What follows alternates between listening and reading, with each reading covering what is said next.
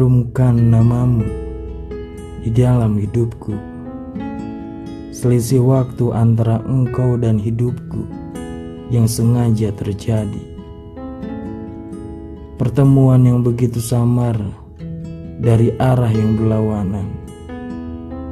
Seandainya itu cuma pertemuan biasa, tidak akan seperti ini. Engkau sudah terlanjur terbiasa hidup di dalam hidup.